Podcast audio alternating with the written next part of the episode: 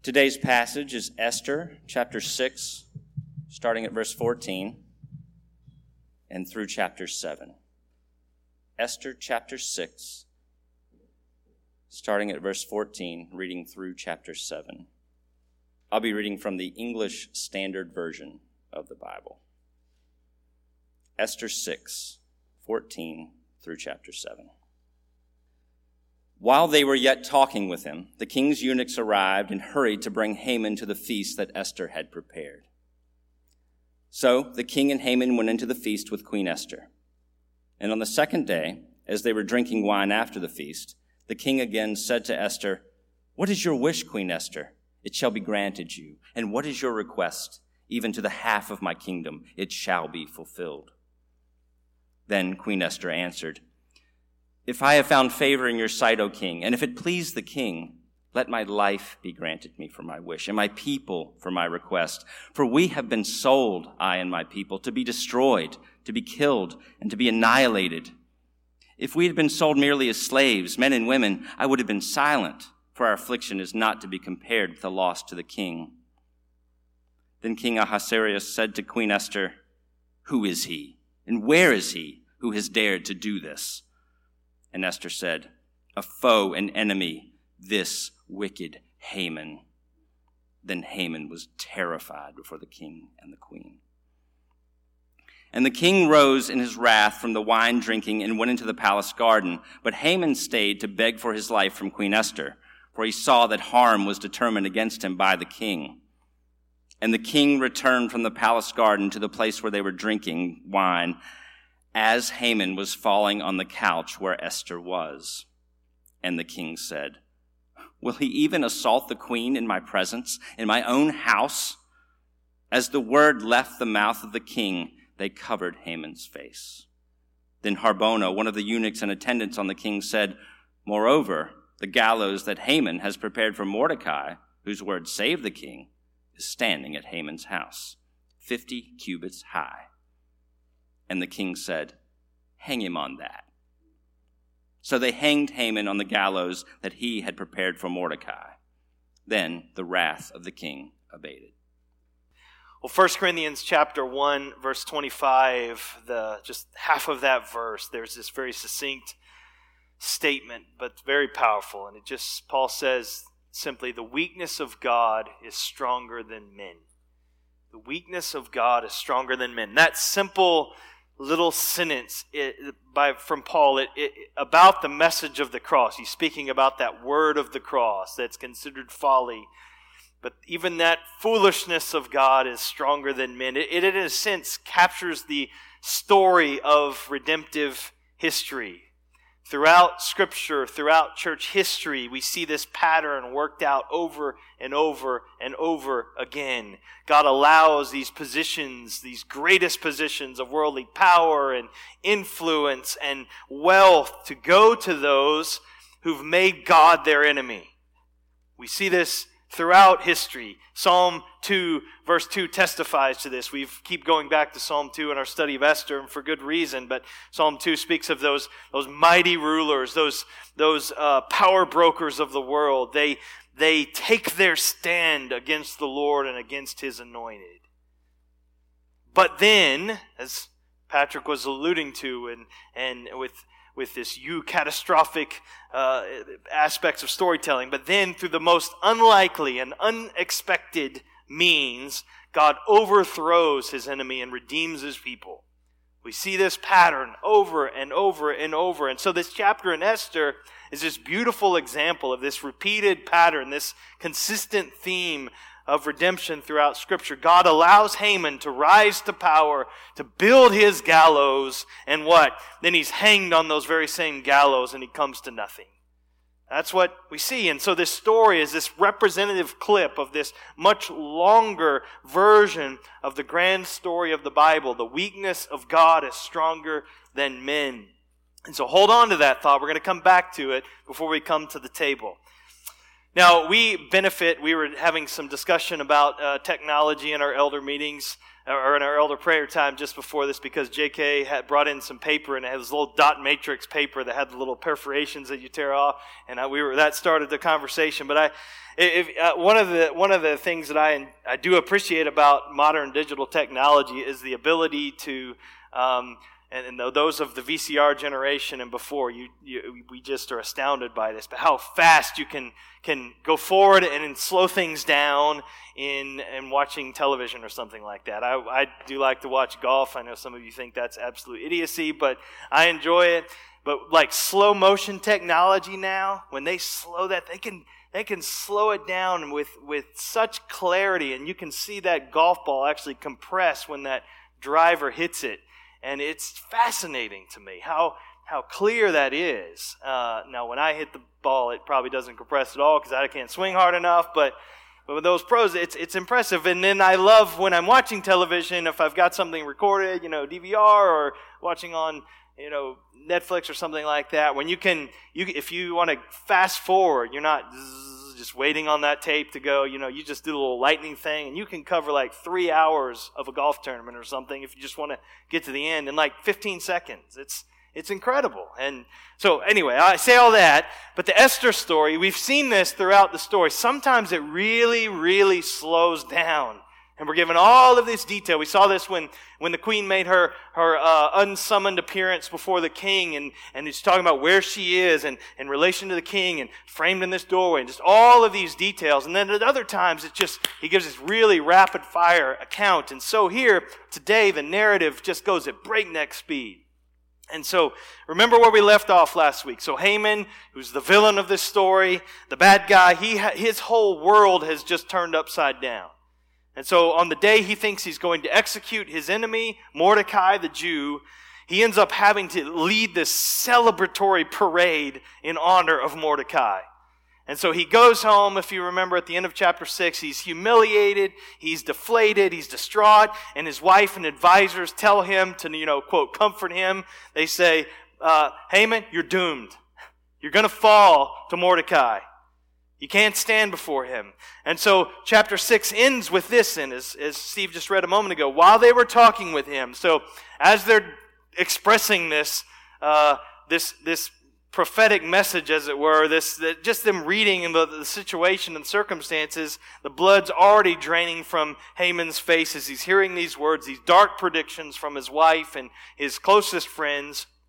At, while they were talking with him, the king's eunuchs arrived and hurried to bring Haman to the feast that Esther had prepared. So, his invitation to this feast, you remember from a few weeks ago, this was something he was so excited about. He was so proud of the fact that he had been invited to not just one, but a second feast the very next day with the king and queen. I mean, he has reached the apex of his life and his career in politics. He is, he is just over the, he was over the moon about this. Well, now, this is a different perspective, I'm sure. He probably has no appetite as he's going to this elaborate feast that's prepared for him and the king. And so there's this dark, ominous uh, cloud hanging over his head as he's led to the feast. So, verse 1 So the king and Haman, they went into the feast with Queen Esther.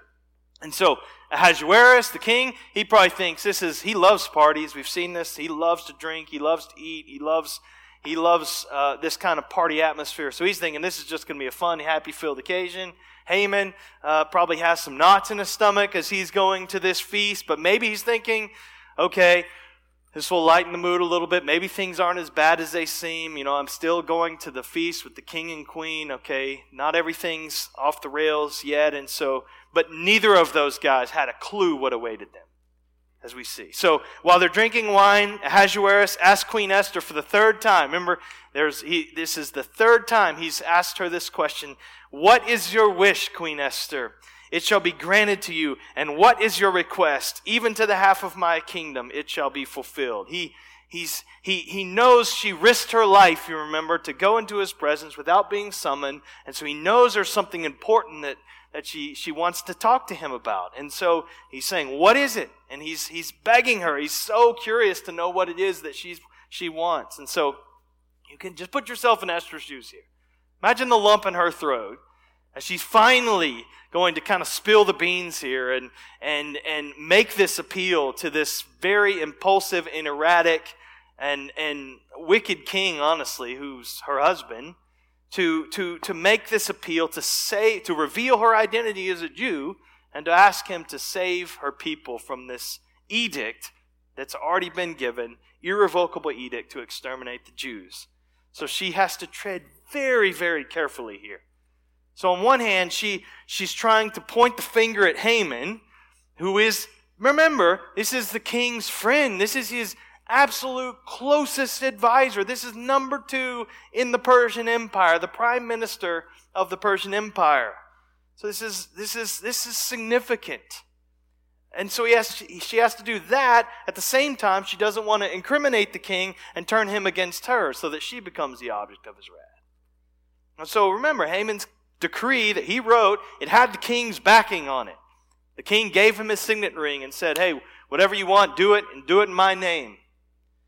But the story picks up quickly here. So this is where you hit the remote and you go to like 10 times speed to really zip through. And so once the dialogue starts here, the story just races to Haman's destruction.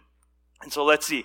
Esther finally begins to answer the king, verse 3. So her reply is structured just like the king's question. So she says, in essence, and I'm kind of chopping this up to give you the sense of the original language here My life, that is my wish. To spare my people, that is my request. So he says, What's your wish? What's your request? This is it. And so by answering this way, what is she saying? She's saying, My life is bound up with my people. They're not separable. Their future is my future. They're one and the same. And so she's one with her people. And so she continues. Verse 4 For we have been sold, I and my people, to be, notice the language, destroyed, to be killed, and to be annihilated. Now, if you've been with us throughout, you probably will recognize that language because you remember everything you hear in, in, preaching here, I'm sure. So, but that you go back to chapter 3, verse 13, this is the exact language from that edict that Haman wrote. And so there in 313, letters were sent by couriers to all the king's provinces with instruction to what? Destroy, to kill, and to annihilate all Jews, young and old, women and children in one day. And so you notice though, what she does. She cleverly and very skillfully and effectively, she holds off saying anything about Haman's name and she holds off uh, from saying anything about the fact that the king himself is the one who sold out the Jewish people for the 10,000 talents of silver, if you remember back from chapter 3. And so it's kind of like uh, Nathan the prophet when he confronts David in his sin with Bathsheba and the murder of, of her husband. And so, in 2 Samuel 12. And so Nathan kind of snuck past David's personal um, defenses by, by sort of stoking his anger and the sense of justice and wanting to do right uh, before he revealed to David that, you know, David, you're the man. And so this is, this is that kind of same kind of thing happening here. So she goes on. If we had been sold merely as slaves, men and women, I would, not, I would have been silent. For our affliction is not to be compared with the loss to the king. So she, she throws in some, some, uh, some very honest autobiography to lend some weight to her appeal here. Remember, Esther herself, she had been abducted. She had been enslaved to be the sex object for the king and part of his harem. And so she knows what she's talking about here. But she knows she can't appeal just to the king's morality because he's not a moral man. He, he, he, she can't convince him, you know, king, genocide is actually really wrong because he doesn't think it's wrong. He has no problem with that. She can't appeal to some, like we would do, some constitutional right to life, liberty, and the pursuit of happiness because nothing like that existed in the Persian Empire. And so she appeals to him where he'll feel it in his wallet, his treasuries. And so this will directly affect the king's revenues throughout the empire. So she knows what buttons to press, and that's primarily his own self interest. And so this is very effective, as we see in verse 5. And so his, his anger erupts like a volcano. And so you see this, he demands that she tell him, verse 5, Who is he? Where is he? And who has dared to do this? And so it's like he's completely forgotten about the edict to exterminate an entire people group. Like it wasn't that big of a deal in his mind. It didn't make that much of an impression on him, apparently. It, it, it doesn't ring a bell here as, she, as she's talking to him. So, nonetheless, he's furious that someone would attempt to harm his queen, to harm her people, and to harm his wallet. And so the emotion and the, the anger then of Esther's reply, it's, it's honestly, it's, it's difficult to capture in English. I think that the translators are doing the best they can, but it's, in, in the Hebrew, it's this very staccato, this very uh, abrupt cadence to it. And so she answers his, Who is this? Where is he? He answers those questions with this very pointed, very succinct accusation, probably with the pointed finger and the very rigid jaw. That's how I see this. Verse 6 A foe and an enemy, this wicked Haman. I'm not trying to point at anybody in here, so I don't know where to this, I don't know. So Esther's so Esther, now you think about this. We know what's going on. We've just heard the story. If you hadn't didn't know it already, but she's put all her cards on the table here. This is this is that this is that moment. I mean, it's out there. Whose side will the king take here? Well, we are not left in suspense because it's very clear. Esther's words enraged the king. Not at her, though. And so, but he jumps up, he storms out of the banquet hall, verse 7. The king rose in his wrath from the wine drinking and went into the palace garden. He said, I got to take a walk. Why? Is he, is he just trying to calm down, you know, get some fresh air and just, just whew, take some breaths, compose myself? I mean, probably something like that, but I think there's, there's more going on here. There's, there's, it's more, it, more than just anger. He's facing this real quandary. Again, if you've been with us, you, you probably understand this. Can he actually punish Haman for a plot that he himself approved? If, and if he does, won't, won't he have to admit his own role in this fiasco and kind of lose face with people? This is something very important to this king. Moreover, he's issued what amounts to this irrevocable law, and so can he possibly rescind it? So the king is stuck. What's he going to do? How can he how can he navigate this? So the, well, again, the story's moving really quickly here. So his his dilemma is quickly resolved, and it's resolved because of Haman's foolishness. And so Ahasuerus, he's ticked off. He is fuming. But Haman, you see at the end of verse 6, he was terrified before the king and the queen. He is shaking in his sandals. He, he is panicking. And so I, I think, uh, I don't even know if it's still on, but there used to be a show called To Catch a Predator, and one of the major networks, and and Chris Hansen I think was the host, and they would catch these uh, child molesters and stuff, and the, but you would see the panic on those guys' faces when they when he would walk out uh, from behind the, the room, and and and he would realize cameraman there, and and police just around the in the other room, and just that panic, and I, I, that's kind of the image that I have here. But this was worse than that because there would be no courts needed to bring swift justice on Haman. He was completely at the mercy of this very erratic king.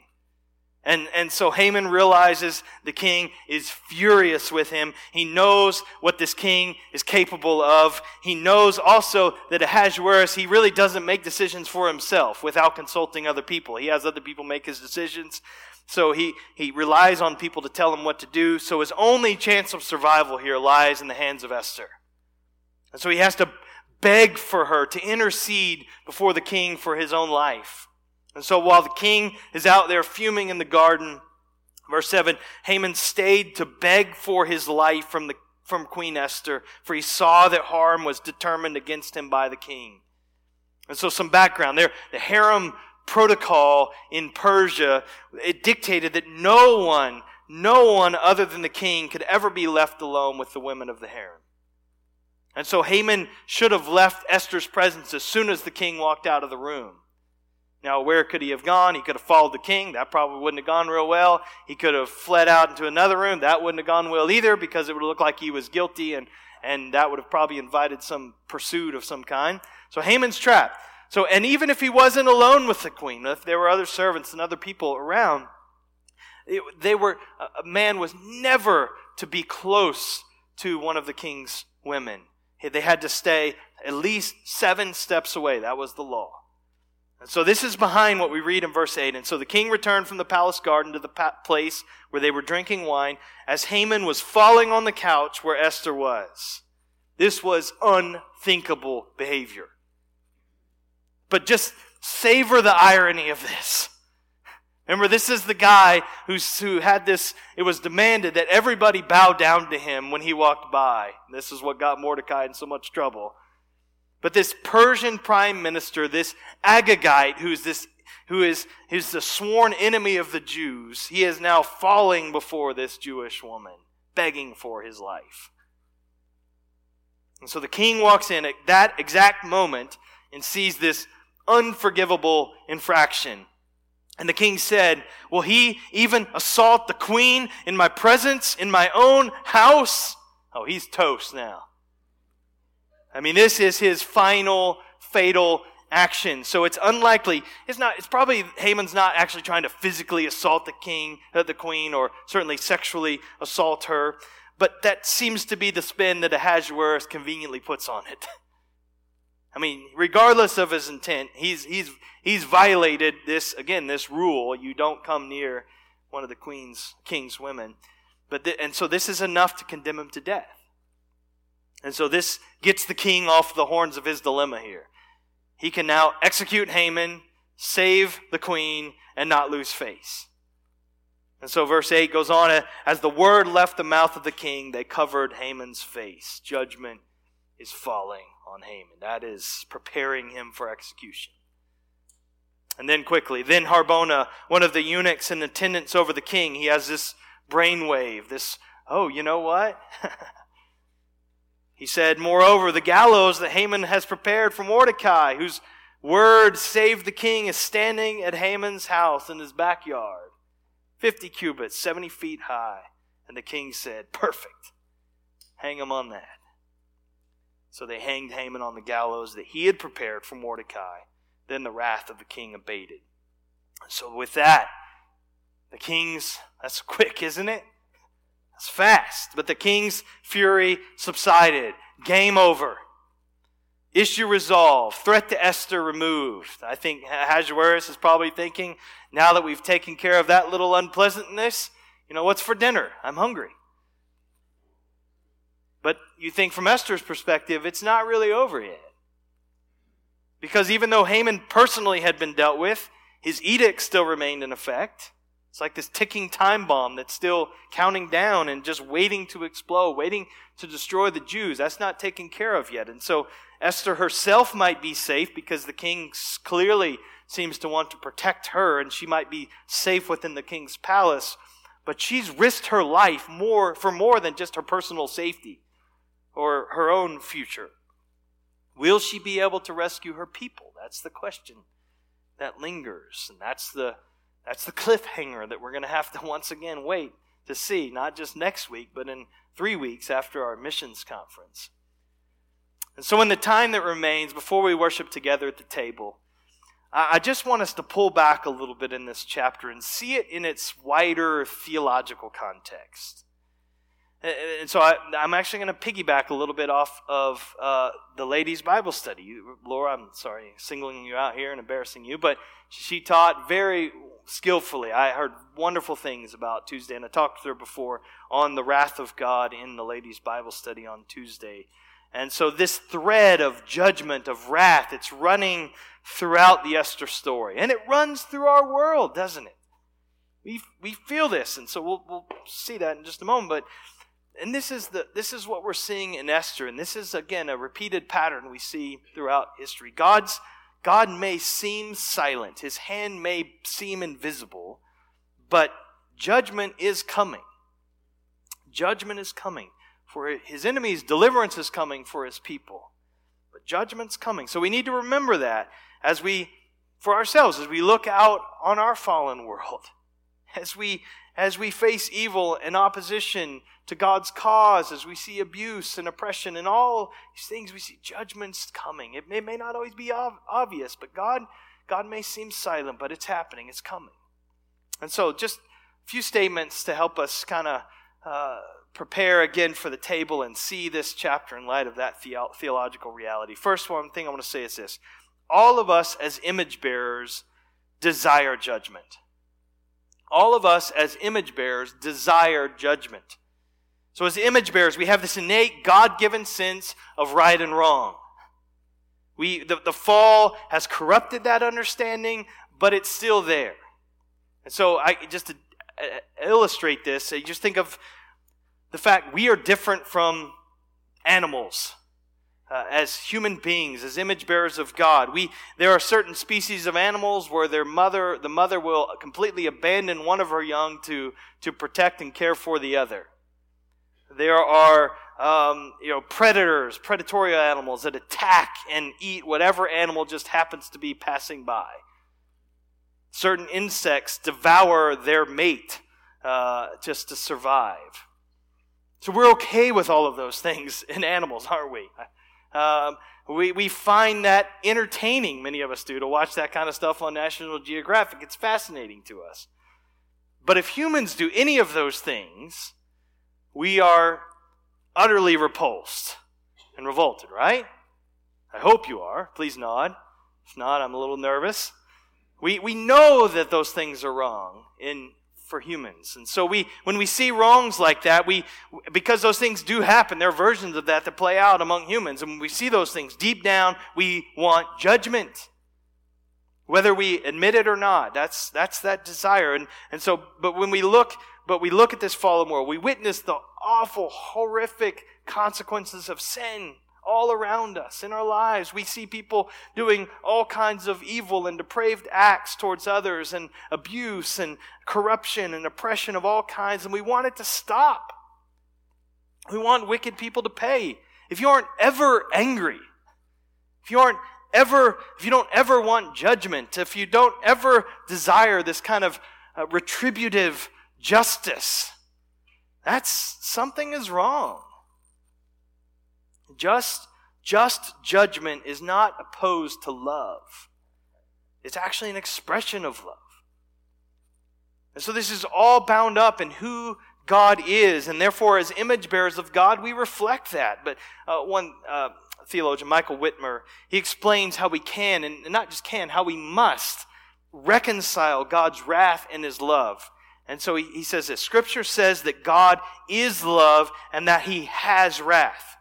This means that love lies deeper than wrath in the character of God. Love is his essential perfection without which he would not be who he is. Wrath is love's response to sin. It is God's voluntary gag reflex at anything that destroys his good creation. God is against sin because he is for us and he will vent his fury on, any, on everything that damages us. So love is at God's very core. 1 John 4 8 says, Anyone who does not know God, or anyone who does not love, does not know God because God is love. And so through all eternity, God has been love. He has existed for eternity in, the, in, in a state of love of Father, Son, Father to the Son, and Son to the Father, and Spirit to the Father. And so there's this been constant love feast going on for all eternity. There's never been a time when God has not been demonstrating love nor will there ever be. It's who he is. But God's wrath is, is, is different. God has not always been wrathful for all eternity. He has not always had to express anger. His anger is a reaction to sin. It's, it's, a, it's to a lack of love, we could say, to a lack of love for him, to a lack of love for others. Wrath is a response to sin. And so, therefore, wrath didn't exist till sin came into the world. God's, God was holy, who was poised for that. And as sin came to be, God had to respond to it in a way that was consistent with his holy character. And so this sin, sin is this cosmic treason against, against the creator of the universe. He must respond. And so, again, as those made in God's image, all of us reflect in some way this desire for judgment against wrong. I mean, the ones, those of us who tend to struggle most, I think, with the concept of judgment, we tend to be really sheltered people. I mean, as you think of the world and you think of generations of Christians, and I, I again, I count myself among them, and I think you probably could too. There's a Croatian theologian who said this My thesis will be unpopular with many Christians, especially theologians in the West. He says, I suggest imagining that you are delivering a lecture on judgment in a war zone. Among your listeners are people whose cities and villages have been first plundered, then burned and leveled to the ground, whose daughters and sisters have been raped, whose fathers and brothers have had their throats slit. Soon you would discover that it takes the quiet of a suburban home for the birth of the, the- of the thesis that human nonviolence corresponds to God's refusal to judge. In a scorched land soaked in the blood of the innocent, it will invariably die. And he goes on to talk about the hundreds of thousands that were killed in Yugoslavia, in his, his uh, home country and in that area during the Balkan Wars, and, and in Rwanda. And he talks about not being able to imagine God not being angry. And so he goes on, how did God react to the carnage? By doting on the perpetrators in a, in a grandfatherly fashion? By refusing to condemn the bloodbath, but instead affirming the perpetrator's basic goodness? Wasn't God fiercely angry with them? Though I used to complain about the indecency of the idea of God's wrath, I came to think that I would have to rebel against a God who wasn't wrathful at the sight of the world's evil. God isn't wrathful in spite of being love. God is wrathful because God is love. And so why, why do we get mad? It's kind of evil. Why do we cry out for judgment? We image our God. Imperfectly, mind you, but we image him. And we want a God like that. If we were, if we were in a courtroom and, a, and, a, and a person was taking the stand, was, was on trial for the murder of her own son or daughter, and the judge just got up there that morning and he said, You know what? I, I'm feeling exceedingly generous today. And the guy just gets to skate. We would be outraged because that's not what good judges do. That's not really love. That's not love to the victims and their families. That's, that's not being loving to the perpetrator by not holding him accountable. We want judgment. We want a God who judges people like Haman. This desire for this kind of judgment is part of being an image bearer of God. Now, unfortunately, again, because of our sin, uh, uh, uh, that desire gets corrupted. It gets all out of whack, doesn't it? And so we, we get angry not about actual evil, but we get angry about just things we don't like. We get, we, we lose it when we see someone that's hoarding toilet paper at the grocery store. Or we, we, somebody's taking too long ordering at Chick-fil-A, or they're in the left lane going down Highway 54, and, and we, and, and, and, and they won't move over. And so our our, our, um, the, the things that set us off are not the things that really matter. And also our, our uh, desire for judgment can be very disproportionate. And so this the punishment doesn't always fit the crime for us when it when it comes to us. So we're not good at dispensing ju- justice. We or judgment. We want judgment, but we don't want it in just ways, which isn't really just judgment. And so there's all kinds of ways we corrupt this, and we see this all over the place, don't we? But we're we're probably more like the king here. Or we're more like Haman. We just want to burn the whole house down when something doesn't go our way, but that's not what it is. God's judgment is always right, always in balance, always just. And we should desire his judgment. And, and we also, we recognize in this story, God is, God is using appointed authorities to dispense justice, even though they do it very imperfectly. I mean, you think of this. Uh, Ahasuerus, he basically knows it's not really an accurate charge. He's not really trying to assault the queen, but this is what gets what, what allows this to happen. And so government, church, family, I mean none of none of every every level of authority in this world through which God exercises justice is flawed. It's not, it's not perfect. It's not done well. But, but this is my point. All of us, as image bearers, we desire it. We desire judgment. We want a righteous king who judges evil, who holds wicked people accountable. That's the first state. Second, quickly. The flip side of that is all of us as sinners deserve judgment. We need to hold those two together. There's a second category of people who tend to deny the need for judgment. It's not just the really sheltered people, it's the self righteous people. And I also am in that camp squarely.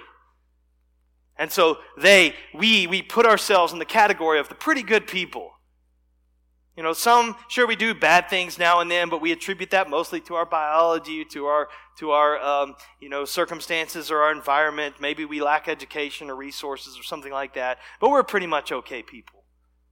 That's how we think. Of course, there are the really bad people over there.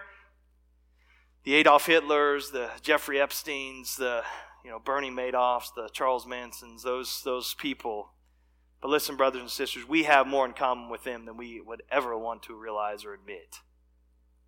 We are infinitely more like Haman than we are like God. And so sure we can we can hold it together somewhat some of the time, but just give give any one of us an unlimited supply of cash, an unlimited power and and, and prestige and, and place and influence, and you see how we handle that. I mean, you just give, you give one of us, you know, an open fast lane on the interstate and see what we do with that. or an open mic at a PTA meeting. If Someone slights us in the smallest way, and we have, we have this little slightest uh, edge over them in terms of authority. You know, on the ranking of our, at our workplace, we're just one notch above them, but yet we leverage that to crush them. We can see the little Haman roaring in all of us, can't we? There, that monster's inside of us too. And so in this story, Haman's not the only bad guy. Certainly, Ahasuerus, we see his flaws, but Mordecai is compromised. Esther is compromised. The Jewish people, they aren't any better than the Persians around them. That's why they're there in the first place, in exile. It's only, the only difference is God chose them by His sovereign grace. So all of us, we're sinners. We deserve judgment. We're all born, as we talk about, shaking our fists when we come out of the womb, shaking our fist at God in rebellion against Him. Romans 3.23, again, what verse we many of us could quote, and we've heard it so many times, but all have sinned. We all have fallen short of God's glory. And, and the wages of that sin is death, Romans 6.23. So we all deserve to experience God's just anger, His wrath forever in hell. Society isn't divided between bad people and good people. It's between bad people who remain under God's condemnation and bad people who've been redeemed from God's condemnation through Christ. And so that brings us to the last statement and brings us to the table. And it's this is that Christ, so all of us as image bearers, we desire judgment. All of us as sinners, we deserve judgment. And Christ, although innocent, endured judgment for us. And so in Esther, the bad guy goes to the gallows while the good guy goes free. That's the, that's the story that we like to applaud. But here's the good news. This is the gospel. This is so much greater. The truly good guy, Jesus, the only perfect one, he gets the gallows, the cross, while the bad guy, you and me, we, we get to skate. Jesus takes the punishment we deserve. He died on the cross in our place. God is still righteous. Justice is actually served there. And yet we go free. We get to live. 1 Peter 3:18 Christ also suffered once for sins the righteous for the unrighteous that he might bring us to God. 2 Corinthians 5:21 For our sake he made him who knew no sin to be sin on our behalf that we might become the righteousness of God in him. So, why did Jesus go to the cross? To, to pay the penalty so that we might escape his judgment. We can escape it because Christ died in our place. He took it for us. He endured our judgment, our death, uh, the, the, the hell that we deserved. He endured that in concentrated form on the cross. Cursed is everyone who hangs on a tree. That's what's written. Every last one of us deserves a curse. We all deserve to have a gallows built with our name on it be hung from. Only Jesus was cursed for us. Galatians 3. Christ has redeemed us from the curse of the law, having become a curse for us, for it is written, Cursed is everyone who hangs on a tree. And instead of the curse, instead of the condemnation that we deserve, because Christ was cursed for us, He died for us, He rose again, we now receive life that will last forever. Salvation from judgment, but notice it's salvation from judgment through judgment on the cross. This is how blessed we are, brothers and sisters, if you are in Jesus. Though we rightly deserve the fate of Haman, though we rightly deserve the cross and God's wrath, Christ himself became a curse for us. And so Esther, it's pointing us ahead. It's pointing us forward to this greater hero, this greater mediator, this greater intercessor, the God man, Jesus Christ. We've seen that throughout. But let me tell you, it's also pointing us to another greater enemy, Satan. And so the, the serpent that was at work in the garden in Genesis, the serpent that was there tempting Christ in his, in his early ministry, that serpent that's still working to deceive us today. You think about this. Satan had this, like Haman, he had this foolproof plan all set up. He had it done. The gallows were made. And so, as we see Galatians, at the right time Christ came into the world, the devil's thinking at the right time we have Roman execution and their practices. We have crucifixion that's firmly in place. Everything's placed. The gallows are made. They're high. And Jesus was hung on them. And he actually did hang on those gallows. Jesus went up on that cross, and everyone around thought, it's all over. But what was that really? It was, yes, his heel was bruised, but the serpent's head was crushed. It was the death blow to Satan and sin and death. So on the cross, the greatest enemy was defeated. He's, he's already been defeated, and his final overthrow is certain. It's coming. And so the devil, in essence, was hung on his own gallows. And this is where we get back. 1 Corinthians 1.25, where I began this morning and what we get to see played out in Esther, and we see it representative of this larger story. It's that the weakness of God is stronger than men. Brothers and sisters, this table is testifying to that glorious reality, and we're going to come and feast and drink together in a moment and celebrate. Let's pray. Lord, thank you for thank you for the exclamation point that that um, our gathering around this table puts on this glorious truth, Lord, today. And so as we sing now and as we behold you, the one who created, fashioned all the stars, the one who holds everything together, and the one whose hands, through whose hands were driven nails to take the curse for us. As we behold you, may we just joyfully sing and celebrate these realities, and then as we come to the table, just revel in all that is ours because of Christ who took the curse for us. In Jesus' name we pray. Amen.